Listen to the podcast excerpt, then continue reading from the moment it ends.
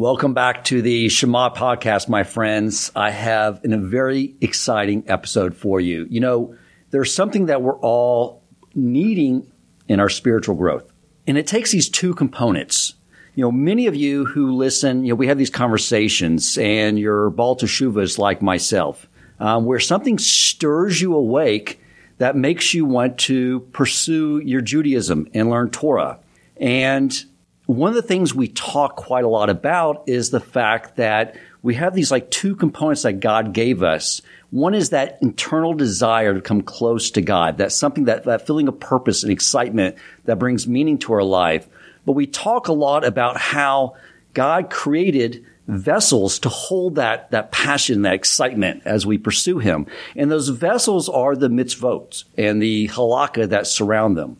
Now, one of the things that's interesting about today is that, and Rabbi Yacobian spoke about this in the episode we did a few weeks ago, Living in the Era of Mashiach, where there's so many Baal Teshuvah coming forward now, and unlike in previous generations, where that was forced through external factors of pogroms and the Holocaust and all these things that caused Jews to go back to their communities and learn Torah. Now it's just happening when Jews are out in the secular world and they're succeeding and they have all the material wealth and success that they could imagine. They're accepted by the community around them, but something stirs them awake.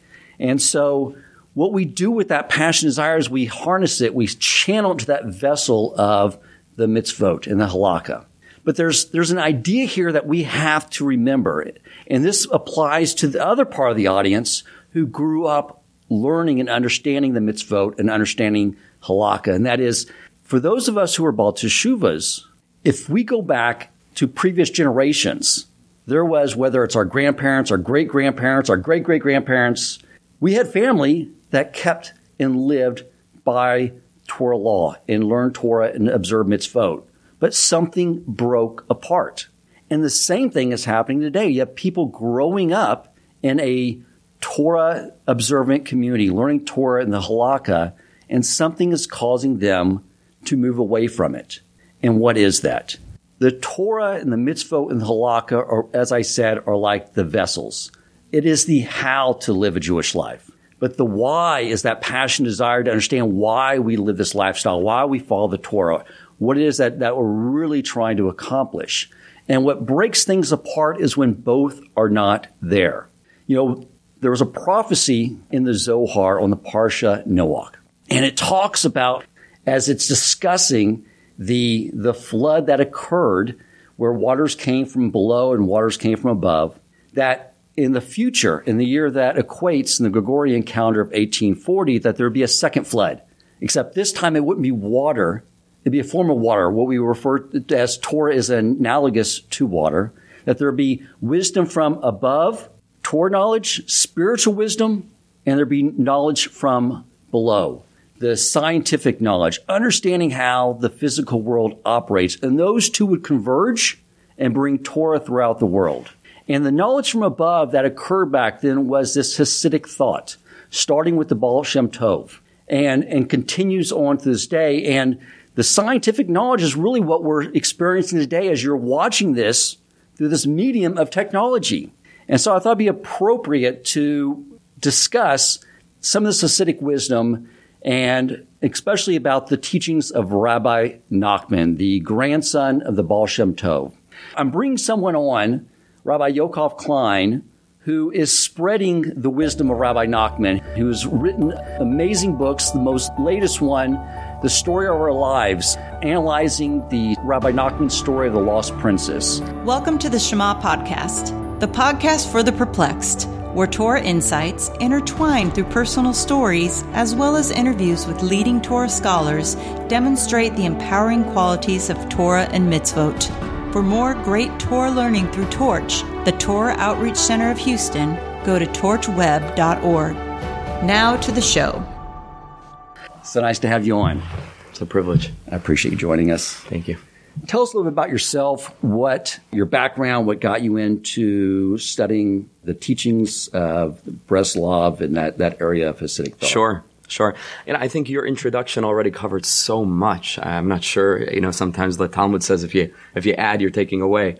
so much of what you spoke about with regard to a certain feeling among those who live and were brought up and experienced the entirety of their lives, that sort of halachic and communal infrastructure that's unique to Orthodox Jews to a Torah lifestyle.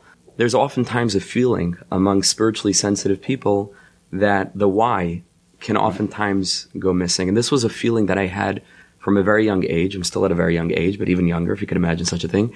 And I, I just had this feeling all the time, all the time, all the time. I had a very, and I have, I believe, I hope that I held onto it, a poetic, a creative soul that was yearning for something very broad, something very deep, something very spiritual that I felt wasn't necessarily being fostered in a conscious way right. throughout, you know, the, the, the journey of the particular yeshivas that I learned in. Wonderful yeshivas, phenomenal people, special people, and I gained a tremendous amount from them. But perhaps there was a certain feeling on the part of those that were running these institutions that it was a given. You know, there were certain elements that were a given, you know, that the why, that the emuna, that some of the understandings of what it is to be a Jew was, was sort of given. And now let's get down to the practicalities of exactly right. how we're supposed to go ahead and do this thing. It was assumed that, it was, that yeah, was, it was assumed there. either it came right. from the house or it came from, and, and in many cases it did.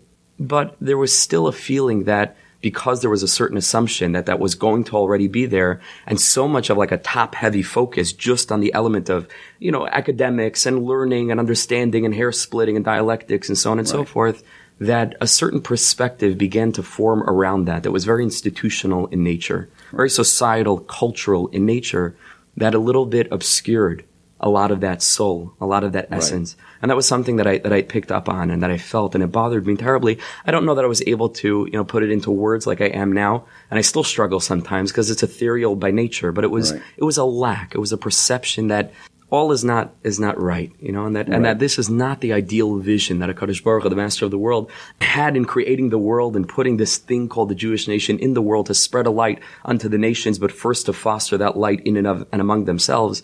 And so I struggled for a great many years. I'm privileged enough to have been brought up in a home where a lot of these ideas were there. They were present. I think the dissonance between my Breslov upbringing, because my father, he has a whole story in and of himself, how okay. he became close to Breslov, maybe for another time, a fascinating story. But we grew up with these ideas. We grew up with the concepts of Rabbi Nachman, a lot of Rabbi Nachman's stories, The Lost Princess. I grew up with. It was told to me at bedtime, you know, and I, and I would, I would read the English version with the illustrated pictures. I would read it as a child. We grew up with these ideas. I think the dissonance between what I was getting at home and what I was or wasn't getting in the schools was also a challenge, a struggle for me. But ultimately, for one reason or another, that wasn't the point where I was able to feel as if, okay, this is the answer.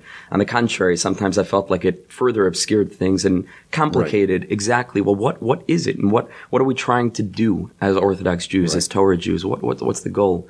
Um, but it wasn't until much later on until much later on when I was in yeshiva in Eretz Yisrael in Israel. I went, you know, to learn there at 17 years old. I had skipped eighth grade, and so I graduated a year early at 17. And it was a great combination of factors. Obviously, the master of the world has his plan, but I think that it was the independence and the necessity for me to take personal responsibility over my own growth. It was like a aha moment when I realized that I'm in charge of my life. You know, I, I couldn't expect to be educated beyond how I would self-educate. And there was a moment actually, I remember very distinctly. I don't think I've spoken about this actually or told this story publicly. There was a point where I was very, very fascinated with the novels of Stephen King. He's okay. like a horror, like a thriller, yeah. I believe, right? Uh, like a horror writer. And I was reading these books and I noticed how often he would quote biblical texts. He was quoting from Job and he was quoting from this one and that one. And right. me, as an Orthodox Jew, was completely clueless in a lot of the texts that he was quoting. And I said to myself, I remember this moment very starkly. It was like a, it was, it was a little bit of a shock. Yeah. And it hurt me. I said, how could it be that this person right. knows things? It's not even his. It's mine. It's our, yeah, yeah. it's our tradition. I know nothing about it. And that was a moment where I was like, hold on one second. I really don't know anything. I don't know anything.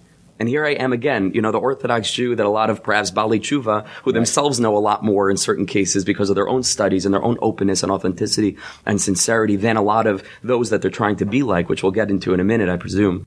You know, there, there, there was a feeling like, wait, like I, I, have to learn and I have to, and, and then I started to explore and I started to open different svarim and slowly but surely, by divine grace, I managed to take this path through 18th century Ukraine and through these villages and through these Hasidic courts where I found that exactly the feeling that I had growing up and was unable to articulate was being articulated perfectly, clearly, lucidly in right. all of these works. And the Hasidus came to treat this very issue 200 years ago, but today the message is more prevalent than ever.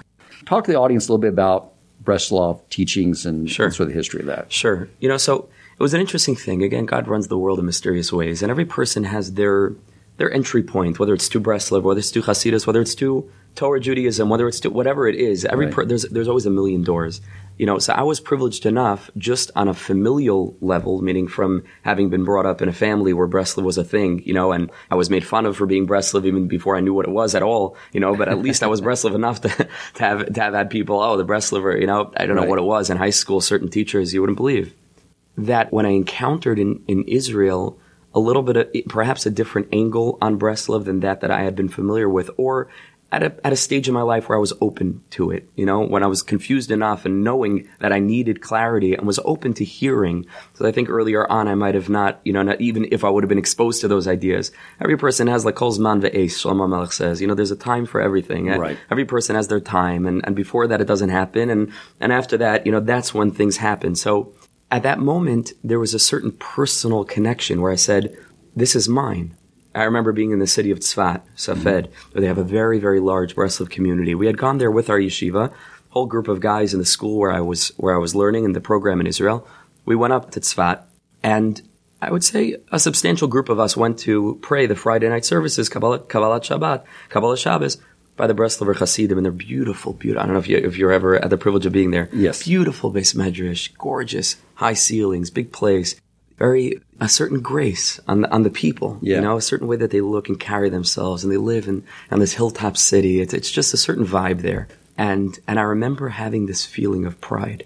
This is mine, meaning because you know from home, and and so right. a little bit, you know, the foundation was laid even back then. Yeah. So I felt myself particularly drawn to this to this Hasidus, and I started to learn, you know, and, and I was privileged after that trip to come back to Jerusalem where our yeshiva was. And I was looking very much for a sort of Tzfat in Jerusalem, and I, I, wanted I wanted some of that energy, some of that vibe. And there was a particular beis medrash, there was a particular house of study, which had that sort of very, you know, more abstract, more colorful diversity, not not by the books. You know how Tzfat is. You know, it's a, a city of hippies essentially. You know, so it was it was a place like that.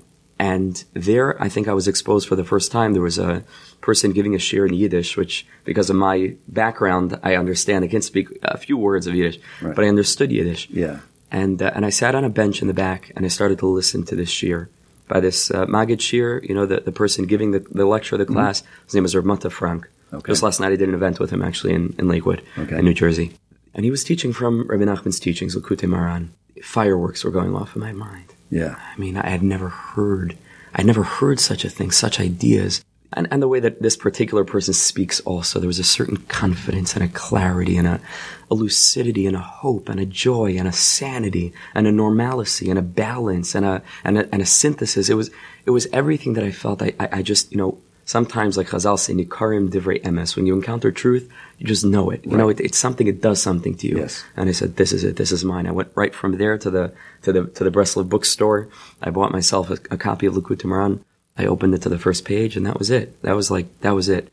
And and over the years, it's been it's been a relationship. You know, Rabbi Nachman is not just he was some scholar, and we learn his works in an academic way. And there are those that do that. It's unfortunate.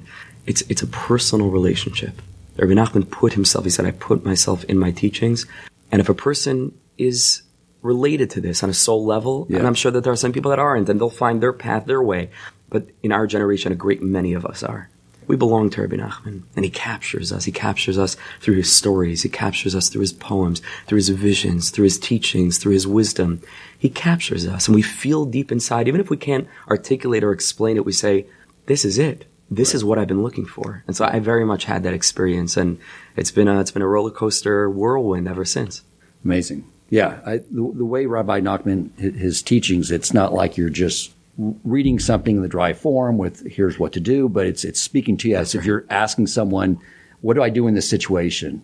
And he sort of organizes his teachings in that way that if you're struggling with X, no matter this. what you're looking for. It's like it's like a pharmacy. Yeah. No matter what, you, no matter what you need, at right. any point, at any stage in the winters and summers of the human experience, there's something there for you. Many of his books are just being pulled off the bookshelf normally throughout the year, you know, as right. I'm struggling with something and That's right. the answers are right there. You've written some books prior to the, the book you've currently written. Talk a little bit about the, some of the books you've written on sure, the subject. Sure. So in the beginning, when I was getting a little bit closer to Hasidus and discovering this path and embracing it and understanding it and exploring it, and it's a whole world in and of itself with all the different dynasties and masters and teachings and paths and revelations. It, it itself, it's not, you can't just say Hasidus. You know, every court is its a, is a whole kingdom, it's a whole world, it's all Yeah. philosophy. So when I when I started to explore that world, beginning really with Breslov, I found this very, very unique element in Breslov that I hadn't seen in other places, where Reb Noson of Breslov was Rabbi Nachman's primary disciple, mm-hmm. Wrote a work called Likutei Eitzes, which means a collection of advice. This collection of, uh, of advice wasn't a work that was separate from the other major Breslov works. What it did was, basically, it took Rabbi Nachman's Likutei Moharan, which is his magnum opus, filled with the deepest, deepest teachings, Kabbalistic teachings, philosophical teachings, and it drew from each lesson the practical advice. Likutei Eitz is a collection of advice, but again, it's not new. It's not something, it's Likutei Moharan, practical. Right. How, how do we take these abstract ideas and these beautiful concepts? How do we apply them? That was fresh to me. I said, whoa, you know, it's not just about the intellect. It's about, it's about the transformation that these ideas are supposed to have on us. At that same time, I was learning the Sefer Kedushas Levi from Rav Levi Yitzchak of Berditchev. He was one of the early Hasidic masters, third generation, a student of the Maggid of Mezritch, who himself was the spiritual heir of the Baal Shem Tov. At the same time as Rabbi Nachman, they were very, very dear friends, and it wasn't so simple to be Rabbi Nachman's dear friend. He put up with a tremendous amount of opposition, which is a separate conversation exactly from whom and why. But they were very, very close, and that Sefer spoke to me, that work spoke to me. Rabbi Levi Yitzchak, just before we get into the teachings, Rabbi Levi Yeah. Yitzchak of Berditchev is known as the defense attorney of the Jewish people, the advocate of the Jewish nation. In Hebrew, it's Sani Goran Shal Yisrael.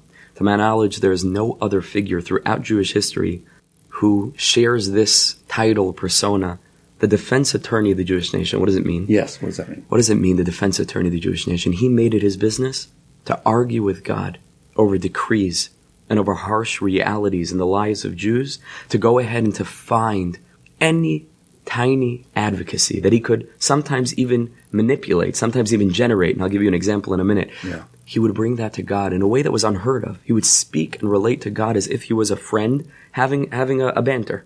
And he would try to arc, he, he would try to orchestrate events that would, that would, that would enable a point of what, what- what's called limud zchus, a point of merit to emerge specifically because of the way that he set things up. And he would grab it and bring that to God and say, see, look at your, so I'll give you an example. There are so Yes. many stories, but one example is that, is that Rav Yitzchak Berditchev was once walking to shul, to the synagogue, on one of the most stringent fasts of the, of the, of the Jewish calendar, Tisha B'Av, the ninth day of Av, right? Outside of Yom Kippur, it's the most stringent fast. These two days, it's very, very intense. It was a day of horrible calamities for the Jewish nation. Both temples were destroyed on that day.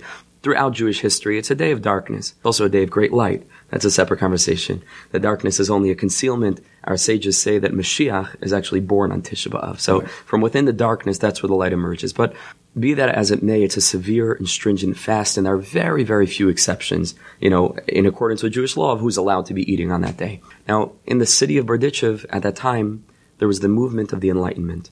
There were many, many, many of those who were shirking, you know, this lifestyle for in, in favor, or so they hoped, gaining favor, currying favor with the secular, you know, surroundings because they felt that the reason why they were being persecuted so was because of their differences. We know that it was the opposite, right? And the more Jews try to be like the world, the more they hate us, and a Jew is a Jew, and there's no no getting around it. In a certain way, they're waiting for us to embrace our Jewishness because, in a, in a very very deep way, they want something from us because they know that we're here to give them something, and they and they, and they feel broken that we're not doing what we're supposed to do. Right. And so they want they, they they're, the in a certain way that the spiritual root of anti-Semitism is is this feeling of like of discouragement. Like you're in this world to give me something, give it to me. And if you're not giving it to me, I'm going to hate you for it. And in a certain way, they're right. You know, Right. because we, we're supposed to be a light unto the nations. First, we have to discover the light for ourselves, though.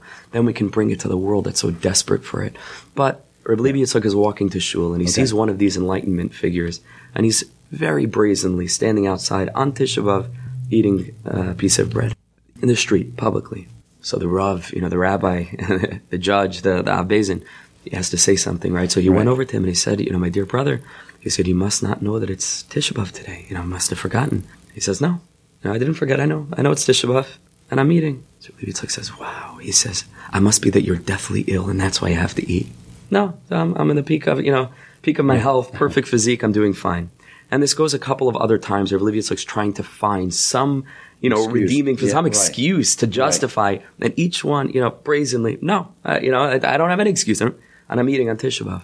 So at that moment, Rav Levi Yitzchak looks up to the heavens, and he says, Master of the world, look down at your Jewish nation, see how precious they are. They'd rather admit and bring upon themselves the shame of committing a sin than tell a lie. Beautiful. That's how he Right. turned that. He Yeah. reframed that situation. Again, was he naive or was he privy to a little bit of a deeper level of Right. depth that was even beyond the surface? I, re- I wrote an article about that once, the advocacy of Levi Yitzchak. But there were so many stories like that. So Levi Right. Yitzchak was this personality that's so endearing to Jews because don't we all need that? Don't we all need someone in our life who's going to analyze our actions, behaviors, and mistakes and errors and somehow shine a different light onto it to show us that, you know, something, we're trying. We're trying to do what we can. Right. You know, so that was Rav Levi Yitzchak. So his teachings drew me and A lot of what happens with the Jewish people is is basically how we analyze, view, and judge each other. There's so much in the heavens exactly that, right. that hinges it's all perspective. on that. Yeah. It's all per- the deepest secret of life is perspective. The deepest secret of life is perspective because we're all given the same set of facts, but it's how we interpret those facts that makes all the difference. Like I mentioned before, Reb Noson wrote a Likutei Eitzes on Likutei Moharan, bringing out the practical advice. Now, Okay. when I was learning Reb Levi Yitzchak's teachings in, in Kedushas Levi, I said to myself, you know, you can really do the same thing on Kedushas Levi. You can bring out the practical advice from each piece. I was revealing levels in the Torah, you know, verses that seemed completely irrelevant to me, how it was speaking to me and the, and the deeper secrets that nothing's you know, on the surface, the King James, you know, translation. I mean, it's, it's infinite, infinite depth. It's eternal depth. It was, oh, oh, you know, expanding my mind in two billion ways. And I, and, and I, and I said to myself, you know, let me try to do that. Let me try to extract the advice. So it started first, I'll tell you the story. It, start, it first started on a computer as a Microsoft Word document that I was foolishly, uh, maybe it was even before you can save things to the cloud. I don't know. But I had it on, U- on a USB. Okay. I had worked about three quarters of the year. Every week, I would pick two pieces from, you know, from his discourses on that week's Parsha, Torah reading. And I would, and I would try to do this in English just to bring it down to earth. Not a translation, but to try to extract some of the ideas, bring from some other, you know, thinkers on the, on the topic and bring it, you know, down, like they say, Lu'uvdilamaisa, practically, down into this world.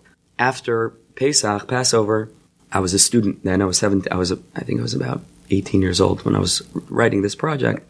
And uh, I flew home, and we were in Miami. My sister was making a making a simcha bar mitzvah or something, and so the family flew down there, and I lost the USB. I didn't have no. it saved anywhere else. We're talking about hours upon hours Yeah. upon hours. Gone, gone. I still remember what the USB looked like. Gone. I was broken. Yeah, I mean, For it was- sure. It was, uh, yeah, it was, it was tough. But I was able to dig into the wellspring of the very teachings that I was trying to bring out to find encouragement and to find emuna, to find Right. faith. This is Everything also for the good. reason. This has happened for a reason. Yeah. And I said, I'm just going to start again. But this time I got smart. I said, I'm going to write the book, not where it's contained on some USB that can get lost. I'm going to do it as a weekly email. That way, everybody's already benefiting from it. It's Right. saved forever. If I delete it, someone else has it. They can send it to me. And so that's how Sparks from Berdichov was born. It was just emails, you know, weekly for an entire year. Before I knew it, I had a 500 page book and I edited it, you know, the manuscript, and I sent it to Feldheim Publishers, and they accepted it. They invested in it. Without that, nothing would have started. I was 18. Nothing, Wow. nothing happened. They accepted it. It took a, it was a, Yeah. it was a long process, you know, the editing and the publication process. But that's that. That's what started things for me. And you've written Right. So that was the first. That was Okay. that was Sparks from Berdichov. The second one was called Sunlight of Redemption, which is back to Breslov on the very first lesson in Rabbi Nachman's Likutei Moharan. The lesson in the Hebrew original is one page. It's like a 300 page book, you know, on, on one page, and it's just beginning to scratch the surface of the surface of the surface, just a little bit, little hints of, uh, you know, trying to explain it. It's infinite, infinite, infinite, infinite. That was the second.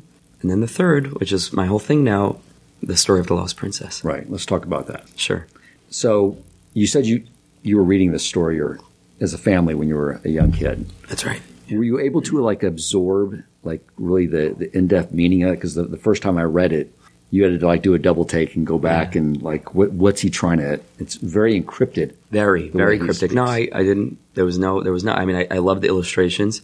Uh, somebody, Rev. David Sears, did all the beautiful illustrations of that children's edition. I don't know if you ever saw the the Breslov Research Institute. It's good to get. You know, it's it's just it's enjoyable.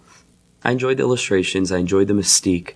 Who are these three people carrying big trees? Right. What does it mean that the story has no ending? So I, I did, and I, and I remember like it wasn't. You know, and this is again the way God works. I mean, like I should happen to find that book and learn it and read it, and then years later, it was already all encoded that I would make of this story, and the whole world would be, you know, it's it's amazing. You know, but I, I remember it wasn't just once that I read this story. I would go back to it and read it and read it and read it and be again intrigued, not aware of the of the depth.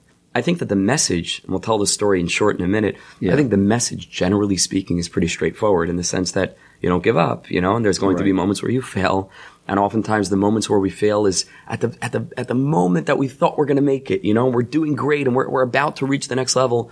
And then we get blindsided. And so the message of perseverance, the message of hope, those were things that resonated for sure. You know, as a kid who was being bullied terribly, terribly, terribly in school, I needed that. And some, I don't know that I drew a direct connection, but it certainly resonated for sure. Why don't you talk about the, the story itself and let's start to break apart. Sure. So- okay, so let, us tell the story first. Just Okay. uh, it's a little bit longer, so just very very short without all every single tiny detail. Yeah. But the general story is that there was a king who had six sons and one daughter, six princes and a princess. Rabbi Nachman tells us that he would spend a lot of time with the princess. She was very precious to him. And one day, we don't know exactly, they were together on, on Eza Yom, on some day, uh-huh. on a certain day, and he gets angry with her. And he says words that are unfathomable, you know, certainly in the context of the preciousness with which he related to her. He says, May the no good one take you. Terrible curse. May the no good one take you away. And the, the next morning, she's gone. And basically, even though the story is called The Lost Princess, it should really be, in a certain way, it should be called The Searching Viceroy. Because it's Right. all about, the bulk of the story is not about the princess. The bulk Right. of the story is about this viceroy, this second in command, this individual who makes it his life mission, maybe many lifetimes, right? Years and years and years. You know, slept for 70 years and then he's dirtying for it. Yeah, so many lifetimes. He devotes himself to finding the prince, to locating her and bringing her home. And the whole story is about that process. The whole story is about what he needs to go through. And so very simply searching through deserts, fields, and forests, all kinds of different topographies. Of course, there's incredible depth in every single element. We'll speak about some of that. And finally, he finds what's called a Shvil Manatzad. A small path to the side leads into a palace. And even though there's soldiers outside, he goes and he settles his mind and he says, let me try. They don't stop him. He goes into the palace and he's going from room to room till he comes to a big ball, sits down in a corner, sees what's going to happen, and they bring in the queen of this place, of this palace. Mm-hmm. And it's the princess, right? And she recognizes him, he recognizes her, and she gives him a set of conditions that he needs to do in order to free her. Now, these are not conditions that are like, you know, a military sort of, uh, you know, extraction. Right. Because it's a, the whole thing's a spiritual concept. And so there's spiritual guidelines. He has to pick for himself, you know, pick a, pick a, pick a place, stay there for a year. The last day is not allowed to eat anything, yearn for her and, and fast. And, and he does this until the last day where he starts to walk back to the palace. He's ready. He did everything right. He's going to free her, bring her home. And he sees this beautiful apple tree, right? It's like a fairy tale. It's like Right. the Brothers Grimm, right? Snow White. He sees a beautiful apple tree.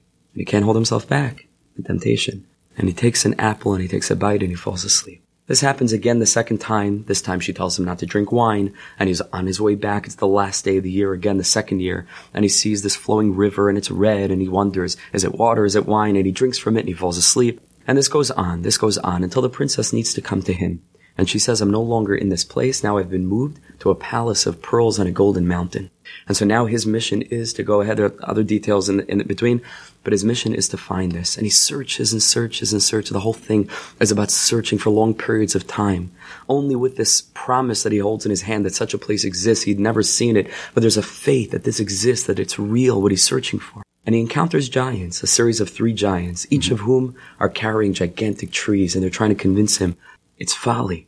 What you're looking for doesn't exist. And the first one is in charge of all the animals in the world. And he calls them. And he says, Did any of you see Palace of Pearls on a Golden Mountain? You say, No, we didn't see it. He say, We see? Doesn't exist. The next giant is in charge of all the birds. And he calls them and he says, Did any of you see fly up high in the sky? Did you see this? None of them saw it.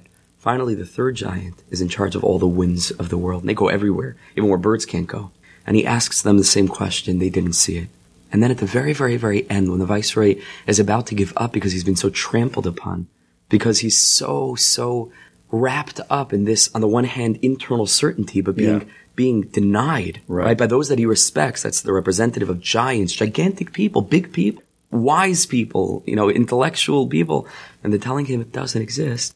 At that very, very, very moment when he breaks down into tears, one last wind comes and the giant gets angry at it and he says, why didn't you come with all the other winds? And he says, because I was carrying a princess to a golden mountain and a palace of pearls, right?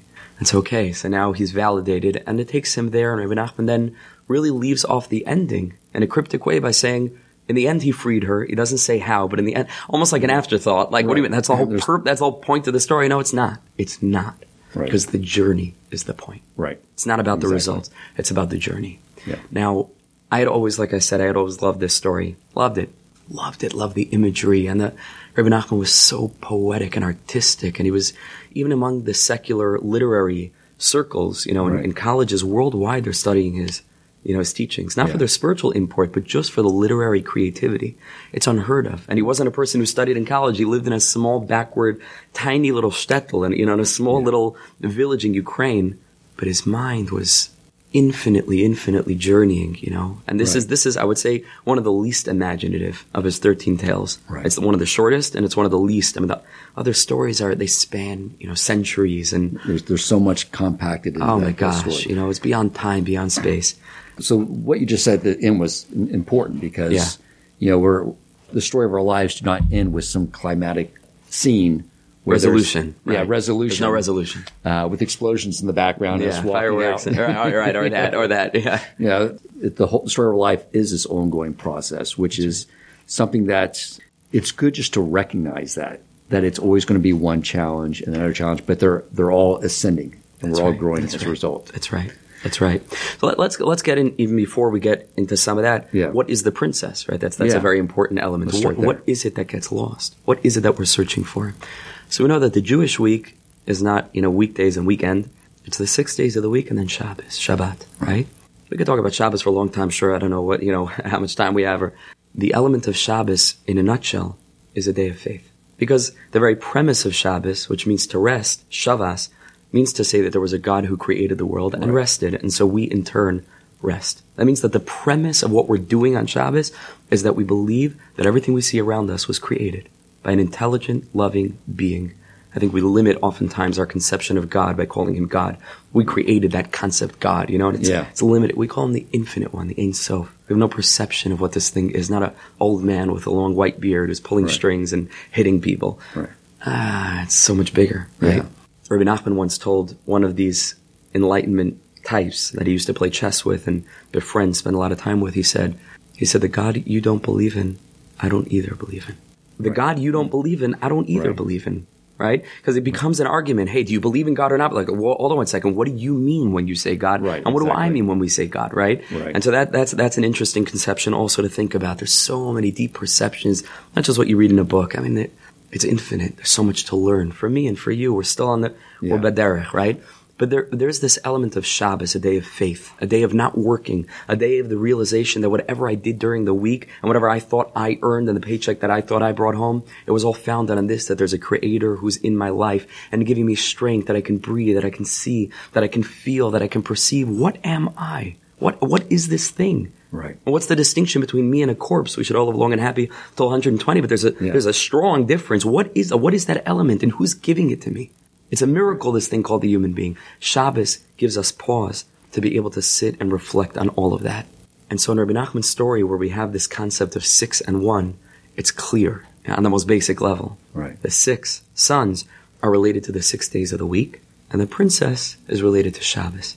Kabbalistically, Shabbos is feminine in nature without getting to the depth of it, Right. related to the, the sphere of Malchus without, without the, the technicalities of it. But the princess is related to Shabbos.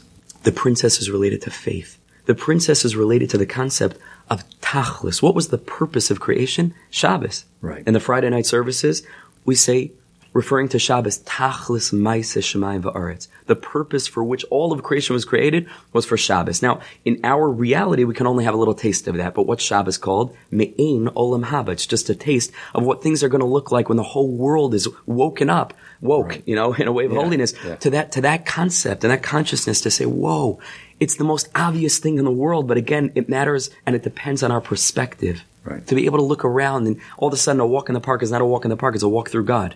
It's a walk through God. It's not a walk in the park. Every tree is godliness, and every little blade of grass, and it changes everything to live a life of miracles. The princess gets lost.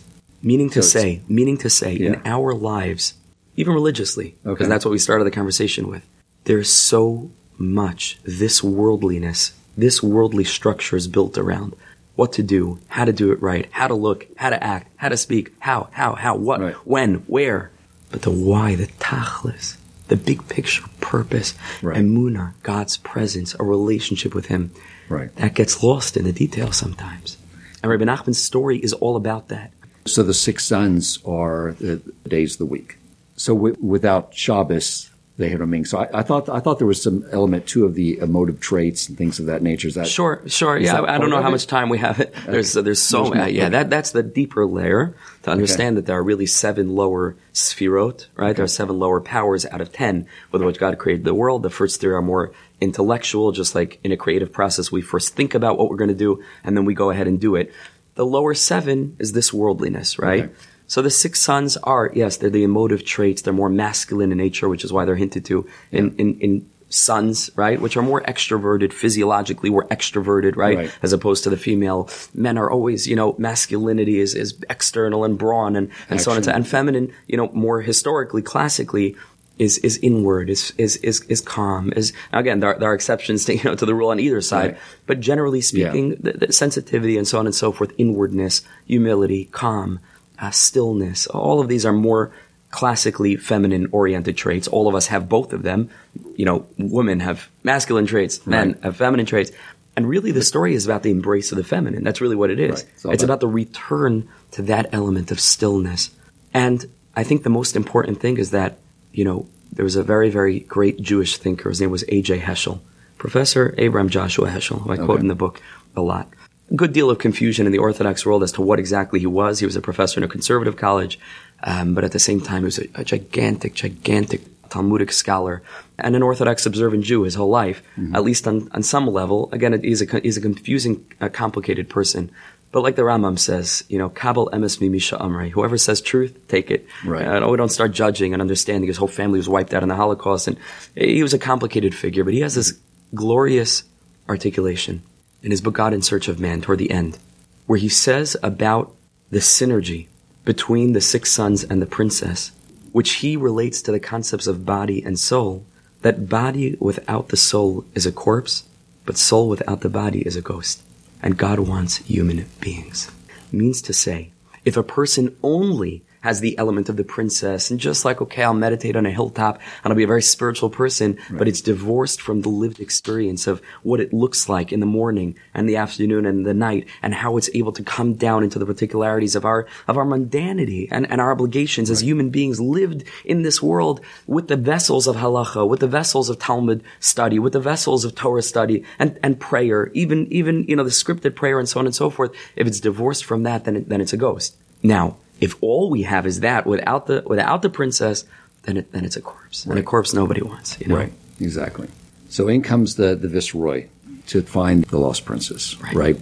But the, the viceroy has some things that the king gives him Yeah. for his journey. Let's, Yeah. let's talk about that because this really gets down to the construct of, of who we are, Sure. uh, what what was lent to us by the Almighty to take on this this That's right. uh, this this journey and this this uh, these challenges That's right. in our life here. That's right. You know, it's interesting. As I was retelling the story, I left out that, that element. That's a very important element. That's a very, very important element. Before the viceroy sets out, he asks for three things. He asks for a horse, he asks for a servant, and he asks for money for expenses. These three things, a horse, a servant, money for expenses. It should be clear to you and me that if the viceroy is on a journey to discover the princess, that the princess represents tachlis, Shabbos, faith, the purpose, everything oriented in vis-a-vis and in relation to a broader picture, a broader mission, then the things that he asks for are also going to need to be engaged with through that consciousness because he's trying to bring her back. A great deal of the reason why we struggle with the elements hinted to at these three things, which is the horse's bodily health, physicality, Yeah. the servant is intellect, clarity, lucidity, mm-hmm. ability to think properly, not foggy, hazy, smart, you know, the ability, intelligent, emotionally intelligent or otherwise, intelligence. And money for expenses is straightforward. It means cash, Right. right, in our Right. pocket. the reason why we engage with these things often in an unhealthy way and we become obsessed with money and we become obsessed with intellect and we become obsessed with physical, you know, our physicality Right. Is itself an indication that we've lost the princess, meaning to say we aren't able to see those things in relation to a mission.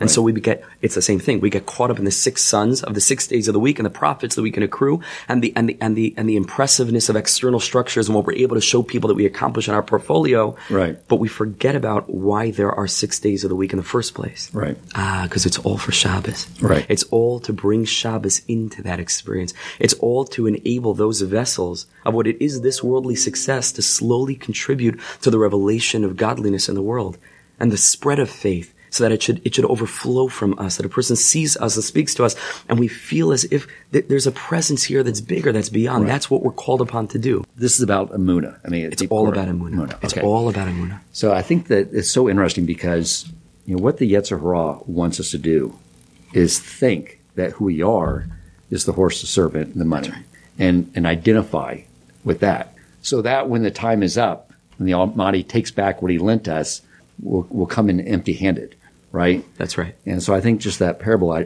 understanding what is truly who we are, is That's essential. It's very important. because because I, I believe that the question, you know, who is a Jew, right, outside of the societal, must necessarily be bound up with the mission statement that was gifted to our entire nation, of which you and I are sparks of one torch, right, and And, and and and drops in, in one great ocean. It needs to be mission oriented. That's our identity, is our mission. That's why we were sent. A lot of people are always asking when they find themselves in certain circumstances, lama, which is a Hebrew word which means why. Why? And they have questions. Why am I, why am I in this circumstance? Why was I given this set of circumstances and experiences and traumas and so on and so forth? But the Hasidic masters teach that with a simple change in vowels, the word can mean something else entirely. okay. If we pronounce the word not lama, but lima, it goes from meaning why to for what purpose. That changes everything. Because a person can look at a circumstance and say, lama, like wh- why? Right. Or he can start to shift immediately into Right. this mission oriented Right. consciousness where it's limma. Here I am in this situation, but I didn't happen to have fallen into this pit. I was sent here. For what purpose? Right. How can I reveal godliness in this world now? And so the more that we identify our Jewishness with a mission, and it's not just about things we got to do and stuff we got to learn, but it's a trans-historical mission. This means to say that the Jewish nation throughout history has a mandate that gets lost because there are so many things that we got to learn how to do and we can lose the big picture. What, Right. what are we here for? What a is great our obligation vis-a-vis the world? Forget about ourselves. Vis-a-vis the world as a nation. Then we're able to engage with all of the circumstantial elements and not get caught up in them because we're able to utilize them like the viceroy as tools to help us accomplish that mission. Okay. So the viceroy goes through a, a lot of us go through Yeah. where you're in the situation, you ask the right question. I'm here because God wants me, you know, we say the Modeh Ani the in the morning. He put me here, he gave me the resources. Right. Right. He knows I'll be successful. And I don't want to speak on behalf of all the Jewish people, but quite often I'm like, God, I, think you miscalculated this one. I'm not ready for this situation. I don't know what to do. I feel like if I, you know, if I go one way, I'll make a mistake. The other way, I'll make a mistake. But that's what the story is about. It's sort of so. Let's talk a little bit about the, the journey the viceroy go, goes Sure. through and, and how to navigate these situations. Sure. You know, one of one of the one of the foundational there are a lot of foundational concepts in the book. You know, every chapter has its new angle and its new perspective. But I think that one of the paradigm shifts, which again is very much associated with almost everything we've been speaking about, Yeah. is a shift that occurs when we allow ourselves to become what I call princess oriented, why oriented people. And what is that shift? The shift relates to how we measure success spiritually. How we measure what's a valuable experience, what's considered a successful experience in relation to our spiritual growth. Okay. Now, if a person is not a why oriented person, that's not attuned to the great mission of the Jewish nation, which is simply to increase the glory of God in the world. Glory in Hebrew is captured in the world in the word kavod, God's honor, His glory. But also Heschel says that kavod can mean glory, but it could also connote presence. Okay. Presence. Right. And I found this to be a very, very useful interpretation because presence is something that we can relate to in the sense that Yeah. I'm sure all the you know listeners have been in parties and things and social events. When someone with presence enters the room, you feel it. It's a weird thing. Some, Yeah. There's an energy shift in the room. The person didn't say anything, do anything.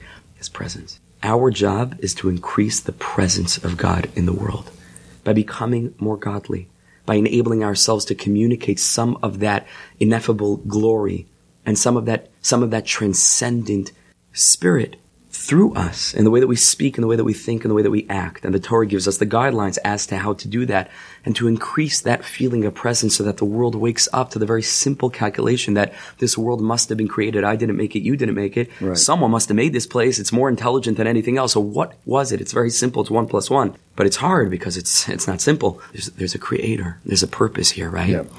The, the presence is interesting because it, it really is a lot to do with just, you know, as, as I go into the workday, just recognizing that you're in God's presence. Right. He put me in the situation that you would think, like, you know, take care of that, uh, that PowerPoint presentation, but I don't want anything to do with that. Right. You know, but he's in there. I'm He's in there in for situations. He's in that. Where is God in all these situations? And just that recognition, that presence of, re- of just uh, uh, being cognizant that Being present. Being present, in the presence. Yes, That's it. Exactly. It's very important. That's very that's that's that that's it. That that is it. That that is the mission, right? To to to be able to draw this down, right? Yeah. Now again, if a person is not aligned with this mission oriented kind of thinking, then it becomes very, very easy to fall into the illusion or even delusion of thinking that spiritual success looks a certain way and is defined by certain set parameters that might externally communicate something that screams success, right? Right. When things are going well and I'm able to know the halacha and I'm able to Right. do the mitzvot and I'm able to keep Shabbos perfectly Right. and I'm able to make sure that I'm up for the morning, you know, prayer, shacharis and, and everything's going ri- right because we feel that, okay, well that, that, you know, I'm doing, I'm doing like the book, what the book says Right. and that's our measure of success. Yeah.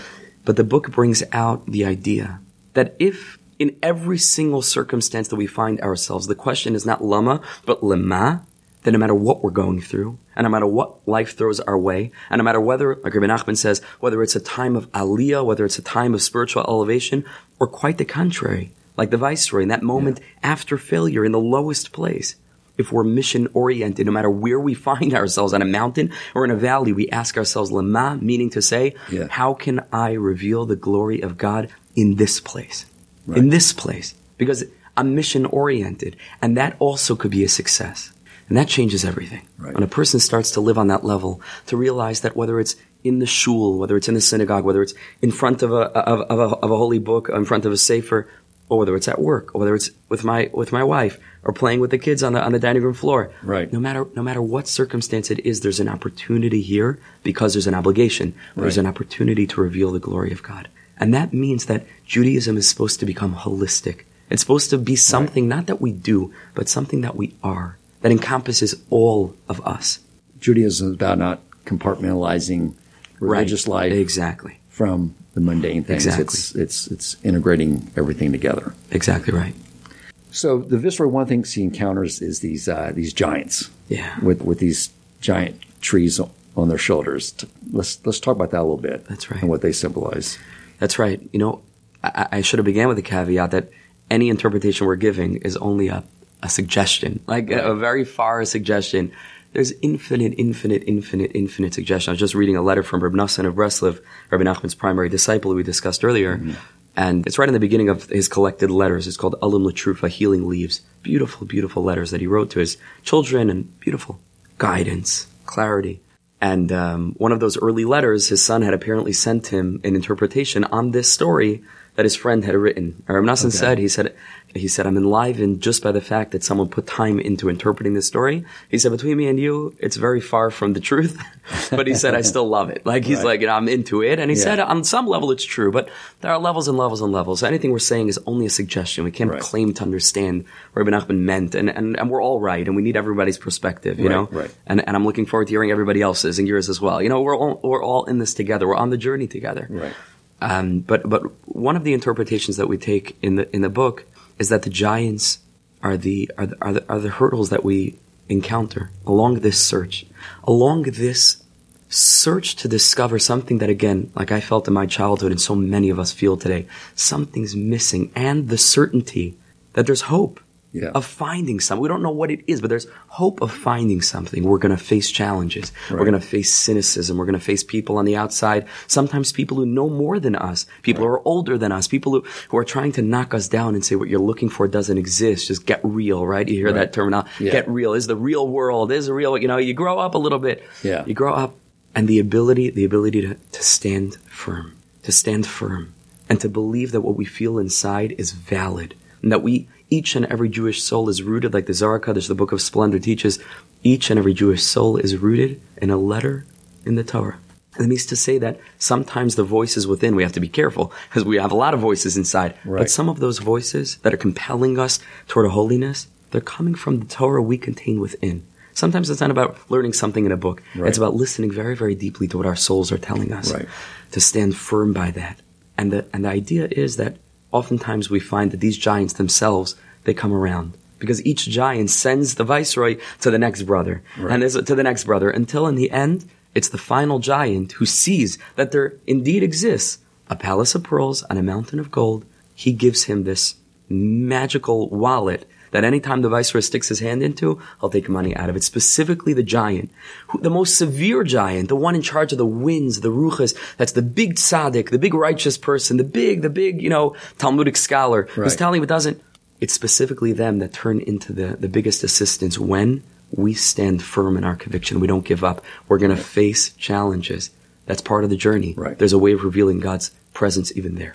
So one of the Rabbi Nachman's always talking about, I think the term is spiritual stubbornness. Yeah, yeah. Holy, holy stubbornness. Yeah. You know, where you're you're just like I messed up. I'm no, you know, I'm not not where I should be. That's right.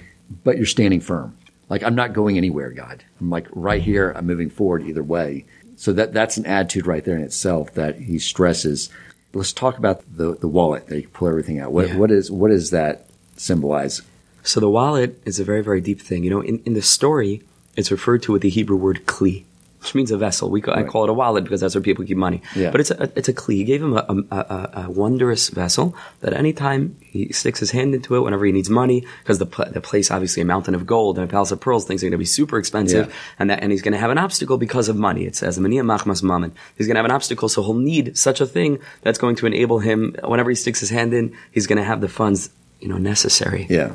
This word kli can be seen as a mnemonic for a couple of things. Okay. Because Each Hebrew letter, even though it's a letter in and of itself, it's just a letter. But in Hebrew, we have the concept of Roshei Teivos, right? Where each letter is really, can be seen as masking or containing within it a whole word. Okay. Right? And so kli is a Roshei Teivos, is a mnemonic for the three words Yitein Lecha Kilvavecha Okay. which means to say, God shall give you your heart's desires. The viceroy is going to need a lot of courage. He's going to need the courage to realize that whatever he's being given is being given to him by HaKadosh Baruch Hu because it's what he needs. And it's this endless, endless wellspring that he can dig his hand into. It's a metaphor. It's money. It's funds, support. All of us need a vessel like that. Or no matter what we're going through, we can draw meaning. Where in any given moment, whatever our heart needs, that this specific time, like we spoke about, whether it's in time of aliyah when things are going well and things are clear and we're super inspired, or whether it's like, you know, the midwinter, I don't know how it gets the weather here in Houston, but it's mid, midwinter and it's just dark and it's dreary and it's cold and it's, you know, and we're feeling that way and feeling it. And we've made mistakes and we're down in the dumps and we're feeling ashamed of ourselves and guilty and broken. Yitin kilvavecha is this vessel that we're able to constantly draw upon. And that's the vessel of Emuna. It goes back, it goes right Okay. back into it again. It's, it's all the princess. Everything's gotta be related to the princess. Because as the story speaks, the way that he's freeing her is the process we call emulative extraction, right? In the book. Right. He's sort of extracting her by embodying her traits. And so he's going to need to draw on the well springs of Emuna to believe God is with me and HaKadosh Baruch Hu is standing by me and he's holding my hand on this journey where I came from, where I'm going. I don't know. Every person has their own journey. But at any given moment, we're there because we're exactly prepared for this moment and God is with me to be able to draw on that wellspring of meaning. Right. Is there an element of, of, of gratitude? Certainly. Certainly, certainly, certainly. Everything goes back to gratitude because gratitude, in a way, is emuna concretized, right? When we're Yeah. able to be grateful, it means to say that there's no greater expression of faith than when I realize everything in my life is a gift. Right. And everything in my life is something I need to be thankful for. That's what gratitude is. And a person who's a grateful person, a person who doesn't take life for granted, a person, like we said, who takes a walk in the park, he takes a walk through godliness, you know? Yeah. Uh, That's a, that's a person who appreciates every tree, who understands there's no such, no, no such thing as nature, human beings, because we get used to this thing called a human being. It's a wonder. Eyes. It's a wonder. The ability to speak, the ability to hear. And we take these things for granted. We always say, you know, how much would a person pay if one morning they woke up and their eyes weren't working and they, they had, you know, an exorbitant, exorbitant amount. We shouldn't be jumping for joy that we open our eyes in the morning. We take it for granted. Yeah. means to say we're not connected to faith. The more emuna oriented we are, we wake up in the morning, moide ani lefanecha, which is gratitude. Yeah. I give thanks to you, Melachai v'kayam, the living God, shechazar to be neshmasi, you gave me back my soul. Rabba emunasecha, right? Which means great is my is really emunasecha is your faith in me, my faith in you. But we see that there's a correlation between Yeah. moda ani gratitude and faith. These two things are Very, connected. very connected. That's right. Fantastic. Rabbi, any parting words you want to share with the audience? I want to tell each and every one of you that I don't know you.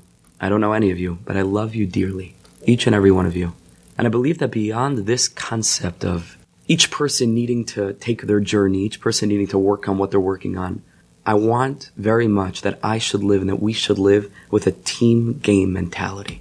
It's about our collective mission. We're all in it together. No matter where you find yourself on the journey, you're just starting, you're a little bit further on, you, you think you're there already. We're all just starting. We're on this journey together. There's no hierarchical structure. You know, oh, the Orthodox Jews, they got it. And they- there's no such thing. We're mission oriented. Every person, wherever you are at that moment, you have an opportunity to connect yourself to the mission, to learn a little bit more, to connect a little bit more, to find God a little bit more. Speak to Him in your own words is another very important element where the Viceroy uses this concept of Rabbi Nachman, hisbodedus, personal prayer. Speak to Him in the car on the way to work. Make Him real. It's all about, which we began with, a shift in perspective. And so I bless us both that we should we should all dance in the courtyard of the third Beis Hamikdash, the third temple together. But we should we should hold each other tight on these last shaky steps to the finish line. We're almost there, and we're all in it together. It's really a privilege to learn with you. Thank you, Rabbi. Amen. If you enjoyed this episode, please consider supporting Torch so they can continue to spread Torah wisdom to the world by making a donation at torchweb.org and clicking donate in the top right corner of the page. And if you would like to get in contact with our host with comments, suggestions for future topics of learning, or questions for him or his guest rabbis, you may email him at president at torchweb.org.